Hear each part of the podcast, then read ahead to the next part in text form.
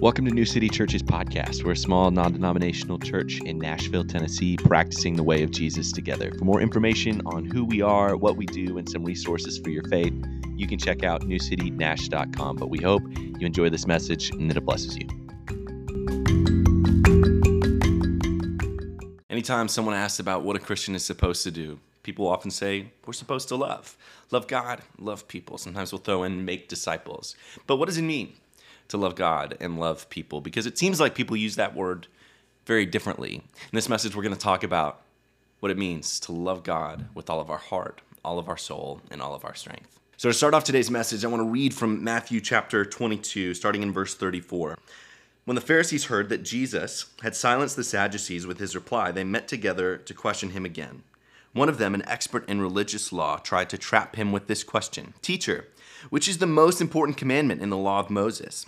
Jesus replied, you must love the Lord your God with all your heart, all your soul, and all your mind.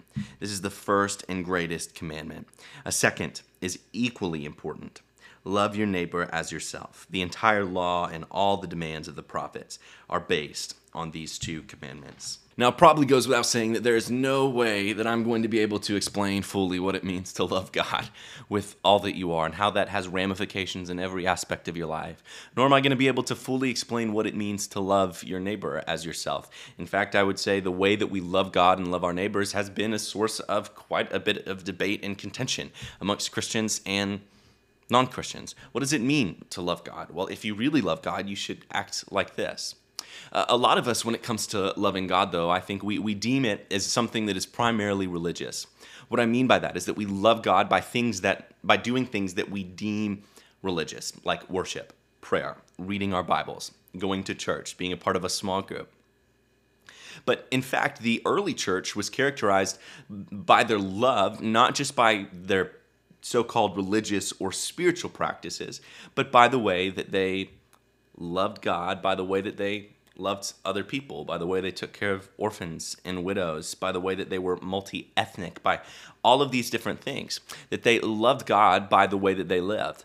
Glenn Packiam, in his book, The Resilient Pastor, wrote that the church, the early church, was markedly different in the way they lived. As a result, many early Roman writers thought of Christianity not simply as a religion, which in the ancient world was more about rituals than about ethics, but as a philosophy, it was a teaching about a way of life.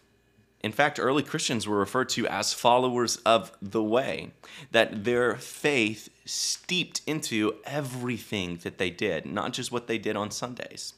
And so what this message about today, pretty simply, is to love God with all that we are, not just what you deem religious.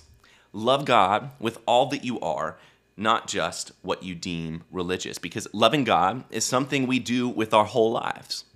Something we do with our Mondays, Tuesdays, Wednesdays, Thursdays, Fridays, Saturdays, and Sundays. It's what we do when we go to work, when we rest, when we play, when we interact with family, when we're in the car, when we're frustrated. It's about what we think about. It's about what we do with our feelings. It's about literally, you name it, every aspect of our lives. But a lot of us have this idea of loving God being primarily something that is concerned with what happens to me when I die, uh, which certainly it is relevant to that, but more so, when God invites us or calls us to love him with all that we are, it's something that is supposed to infect every aspect of our life. And to look at that, we're going to look at a passage in Deuteronomy chapter six, starting in verse, verse four and looking through verse nine. This is where Jesus gets what he's saying here about loving the Lord with all that we are. And in ancient Jewish practice, this and some other uh, verses became known as what was called the Shema, which means to listen or hear. And for thousands of years, Jewish people would have prayed these words morning and evening as a way of expressing devotion to God. And so as we read this, uh, I know that hearing the phrase, love God, and hearing the phrase love people can sound really trite, because it sounds trite to me. But recognize that no matter how hard you try this side of eternity, you will never be able to fully love God with all you are. It'll be an ongoing journey of you becoming more and more and more like Jesus. So let's read from Deuteronomy chapter six, starting in verse four and reading through verse nine. It says, listen, O Israel, the Lord is our God, the Lord alone. And you must love the Lord your God with all your heart, all your soul and all your strength, and you must commit yourselves wholeheartedly to these commands that I'm giving you today. Repeat them again and again to your children. Talk about them when you're at home and when you're on the road, when you are going to bed and when you are getting up. Tie them to your hands and wear them on your forehead as reminders. Write them on the doorposts of your house and on your gates. So this passage indicates that it's something that we are to do with all of our lives. When we wake up, when we go to sleep, we're supposed to instruct our children. We're supposed to uh, write it on our doors posts and on our gates so that anytime we go anywhere, we remember, love God with all that we are. So this passage opens up with the word Shema, which, as I said earlier, means listen or hear. But in ancient Hebrew, listen wasn't just about letting something come in your ears and processing it, or even just understanding it. It certainly pertained to understanding it, but it was also involving action. That listening and obeying were like two sides of the same coin. So when it says listen, it's pay attention, focus, obey. Shema. Shema Yisrael. And then the next phrase, you'll see it on the screen right here in Hebrew. And in Hebrew, you read it from right to left, and it says Adonai Elohenu, Adonai Echad. Yahweh, our God, Yahweh, one. Now, you notice when I was reading it, I said Adonai instead of Yahweh. So traditionally, uh, in Hebrew, when you get to the word Yahweh, you read it as Adonai, which is the Hebrew word for Lord. So in your English translations, when you see the word Lord in capital letters, that's a reference to God's particular name, Yahweh. He is, he will be. Interestingly, in this phrase, there is no need for the word is uh, in Hebrew. Now, if you notice in your English translations, there's different ways that people have translated it. Uh, the Lord is our God, the Lord is one, or the Lord our God, the Lord is one, or a couple of them. And th- there's not really a huge difference in it, but perhaps slightly different emphases. But what I think I, I, I is important here is to understand that the call for Israel is not to love any God, any God that they deem worthy of their honor or devotion, anything else. Their call is to love Yahweh.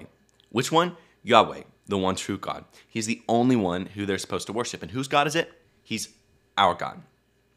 And so for us, what does that mean? It means I think we are called to love God, not just the idea of God.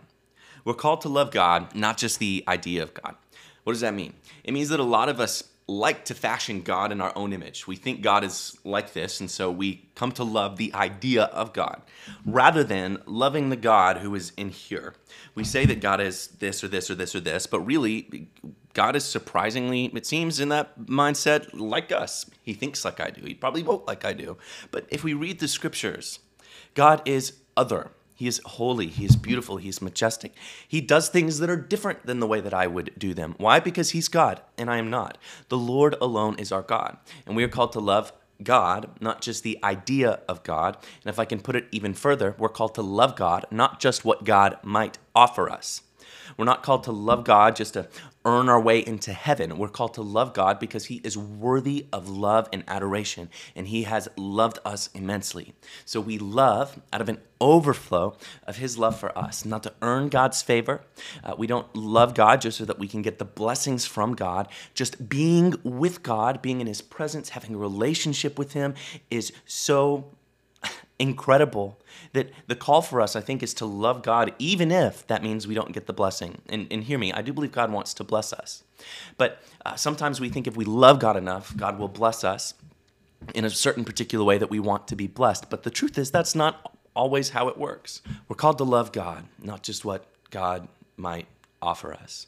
Because if we're loving him for what he might offer us, we're really treating him as a genie in a bottle, and our God is not God, our God is us. Because it's really about what I get, not about him and who he is and what he deserves, which is all glory, all honor, all praise, all worship, forever and ever, amen. We're called to love God, not just the idea of God or even what God has to offer us. And so then we get to this phrase, love. What does love mean? That's a word we throw out a lot. I love my wife. I love my kid. I love ice cream. I love rock climbing. But what does it mean to love? Here it's referring to the affection or care for another person, to have a care, an affection towards God. God's love originates from who he is. It's not something that is a duty for him. It's just who he is. God is loving. So he loves out of an overflow of who he is. In the scriptures, it's both a feeling and an action. God's love propels him towards acting on the behalf of those whom he loves. Furthermore, uh, for us, our call to love God is not something we do to earn God's love. It's a response to his love for us. We love because he first loved us. And we respond to God's love by loving God and loving others. That the way that we treat our neighbor, the way that we treat other people, the way that we listen, the way that we take care of the poor, the orphan, the widow, the oppressed, the way that we do all those things matters and pertains to how we love God with all that we are. So, how do we love the Lord our God with all that we are? What do we learn from this Deuteronomy passage? It says, love the Lord your God with what? All your heart. So in ancient Hebrew, this make, probably makes sense, but they had a different connotation for what the heart was in some extent. Uh, for us, in our modern context, we know that the heart pumps blood. Uh, we know and we look at the heart as something uh, concerning feelings. In ancient Hebrew, they didn't have a concept for a brain. And so the heart was kind of both heart and brain. It was the seat of thoughts and emotion. It was really the center of all parts of human existence, thoughts, emotions, the generator of physical life, and also where choices come from, out of the desires of one's heart. All intellectual activity in the scriptures or is considered to have taken place in the heart. For example, to know something in your heart, to understand something in your heart, to discern something, to have wisdom. Things like pain and fear are something that we experience in the heart. The phrase a broken heart even comes from ancient biblical Hebrew. There's a, one Bible Project video pointed out. To be happy in the scriptures is to be good of heart or to have a heart of joy. The heart is incredibly significant because it is the center of all parts of human existence. In Proverbs uh, chapter four, verse twenty-three, for example, it says, guard your heart above all else, for it determines the course of your life. The heart is incredibly significant. And we learn elsewhere that out of the heart, the mouth speaks.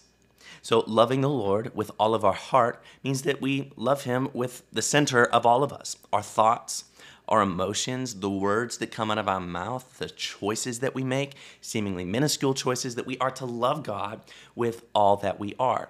If you've ever been in a situation where you something comes out of you, maybe you got cut off in traffic or someone wronged you or you just didn't sleep well and you respond hastily with anger, with bitterness in a way that wasn't warranted, that speaks to something going on with our hearts. The call to love God with all that of our hearts is, is about reorienting our heart's affections to love him and desire him more than we want anything else. Jeremiah chapter seventeen, verse nine says that the human heart is the most deceitful of all things and desperately wicked. Who really knows how bad it is? But I, the Lord, search all hearts and examine secret motives. I give all people their due rewards according to what their actions deserve. That our hearts are incredibly important, and the natural dispensation of our heart is not totally towards God. Towards other things. And so loving the Lord with all of our heart is incredibly important, because when we love the Lord with all of our heart and we seek to do that, it means that we want all of us to be formed, to be more like Jesus in absolutely everything that we do. Uh, the next phrase that it says is to love the Lord your God with all of your soul. Now, uh, one Bible Project video pointed out that this is an unfortunate word. Uh, not because soul is a bad translation, it's not. It's that we have bad connotations with the word soul. And by bad, I just mean that they're more associated with Greek philosophy than they are with scriptural teaching. That our concept of the soul is, is akin to, if you know that old kind of bluegrass hymn type song, I'll fly away, oh glory, I'll fly away, oh glory, I'll fly away. Started that off too, off too low, but when I die, hallelujah, by and by, I'll fly away. That our concept of the soul, for a lot of us, is something like that, that we are uh, souls with bodies, that uh, the soul is this immaterial part of us that will evaporate from our bodies when we die and transcend into heaven to be forever with God. Certainly the scriptures do pertain to what happens after we die, but biblically speaking, it's more accurate to say that you are a soul than you have a soul. It's more accurate to say you are a soul than you have a soul. It, the word in the scriptures for soul in the Old Testament is a word nefesh. It occurs over seven hundred times in the Old Testament. Uh, literally, it can sometimes mean something like throat, which sounds weird, but what do we use to get water that we need to live? We use our throats. There's a psalm, I believe it's Psalm forty-two, that says, "As a deer pants for water, so my soul thirsts for you." My soul thirsts for God, the living God. Right? It's pulling on this metaphor of throat, that as a deer desperately needs water to survive, my entire being needs the Lord God to survive. So soul refers to a whole being. Uh, and if you look at words for murderer, sometimes it will be th- something like a nefesh slayer or a kidnapper, a nefesh thief. Interestingly, uh, in Genesis chapter one, both humans and animals are called living nefesh. On the, in the beginning of the Bible, a corpse is a dead nefesh. So once again, you are a nefesh, you are a soul, uh, you don't just have one. And so what is this saying? That with all of your living, breathing being, all of you, love the Lord your God. Not just with what you deem religious, aka what happens to you when you die or what seems to be a religious issue.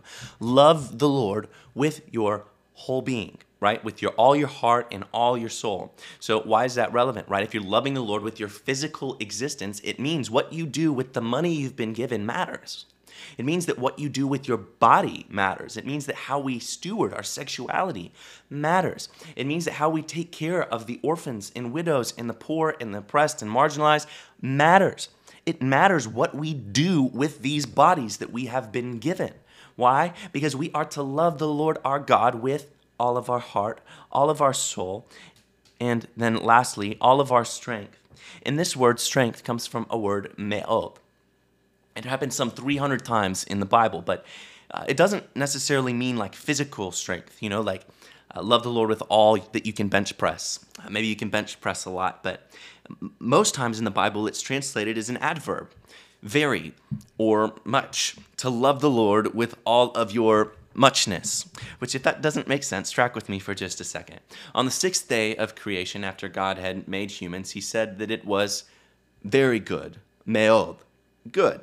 It intensifies the meaning of other words. It's not just strength as in muscle power. You could think of it as muchness, as in every possibility, every capacity, every opportunity you have. It can refer to almost anything. It's what, for a better treatment on this, you can check out a Bible Project video on me'od or strength. They dive really deep into this. So you may be wondering, where do we get this word strength in our translations? Well, most likely it comes from Greek. So when the Hebrew scriptures or the Old Testament, uh, which most of which was written in Hebrew, was translated into Greek, they translated me'od as dunamis, which means power or strength. But interestingly, in the translation to Aramaic, they translated it wealth, like love the Lord your God with all your wealth, all the things that you might have, your strength and your wealth. And then Jesus, when he refers to this, he says to love the Lord your God with all of your mind, or sometimes power. The idea is love the Lord with all of your muchness, with all your heart, all your soul, and all your muchness, with everything that you are, all that you might be, every opportunity, every capacity, every limitation. Love the Lord your God with all that you are. We are called to love God with all we are, not just what we deem religious. We are called to love him in all that we do. And then we go on in Deuteronomy chapter six, where it says, "And you must commit yourselves wholeheartedly to these commands that I am giving you today," or that they will be on your hearts. In other words, that they are at the forefront of your thoughts and your emotions, that in everything that you do, you are considering God. Right? When was the last time you thought about that when something came up? With when you were online or posting or about to post, or when you got cut off in traffic? Is the Lord who is on your mind? See at the forefront, see at the seat of all of that. And then it says, repeat them again and again to your children. Talk about them when you're at home and when you're on the road, when you're going to bed and when you're getting up. Tie them to your hands and wear them on your forehead as reminders. Write them on the doorpost of your house and on your gates. I love this thing about teaching your kids to love God and to follow after him. For me, the most important thing that I care about for my son is that he will grow up to love Jesus. If he learns to ride a bike, that's great. I plan to teach him. If he's good at an instrument, that's great. But what I want for him is I want him to desperately love Jesus and love others. That's what I want for him. I want him to be passionately in love with Jesus. And so my hope and my desire is to instruct him in that way, to teach him about the goodness of God, to teach him how to study the scriptures for himself, to give him space to doubt, to wrestle, to ask questions, to develop a personal relationship with the triune God, because I believe he's worthy of all worship and he is good and faithful and kind. And so I, I want to repeat these things back to my son. And, and what does that mean for me? It means that I repeat them to myself. It goes on in here to say, talk about them when you're at home, when you're on the road, and it goes through these like seemingly opposite things. When you're here or when you're there, when you wake up or when you go to sleep. Does that mean you only think about them or repeat them or love God when you wake up and when you go to sleep? No. I think it's getting at in from when you wake up to when you go to sleep, all of it. Love God when you're here, when you're there, when you're on your way, all of it. Love God. Then there's this instruction about tying it to your hands and wearing them on your forehead as reminders. Uh, there's a Jewish practice uh, that involves like a, a, a prayer box that uh, Orthodox Jews and some others will wrap around them. It's called the Tefillin. And the Tefillin uh, contains various uh, verses pointing to, when I look down at my wrist, I remember the command to love God with all that I am. When I Here, when I go and I walk through the doorposts of my house or on my, like, look at my gate, I see it. I'm reminded. I keep it at the forefront of my mind, both in physical ways and other ways. So what does that look like for you? What does it look like to love the Lord your God with all that you are? Uh, maybe for you, you realize that you've been loving the Lord with what you deem religious, that you love the Lord just by going to church. And hear me, that's important. I believe it is. You love the Lord by reading your Bible, and that is a way that you express your devotion and your love to him. But I believe you also love the Lord by the way that you take care of the poor, the orphans, the widows, by the way that you listen to people. I believe you love the Lord by the way that you interact with someone when most people would be impatient. I believe you love the Lord by the way that you tip Uh, at a restaurant. You love the Lord with the way that you interact with a spouse or a roommate or a friend, by where you extend grace when it doesn't seem like grace should be extended, where you extend forgiveness where it doesn't seem like it should be extended, where you stand up against injustice when it seems like the easier thing would be to not. We love the Lord our God with all that we are. And so the challenge for this week, honestly, is just to consider in everything that you do, just try to bring that to mind. Is this loving God, what I'm doing? Is this loving God? Maybe you haven't even thought about it. Our call is to love the Lord our God with all that we are, not just what we deem religious.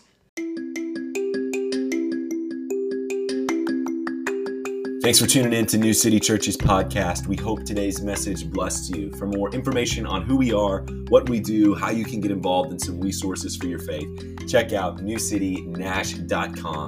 But until then, may God bless you and keep you. May he make his face shine upon you and be gracious to you. May the Lord lift up his countenance towards you and give you peace. Amen.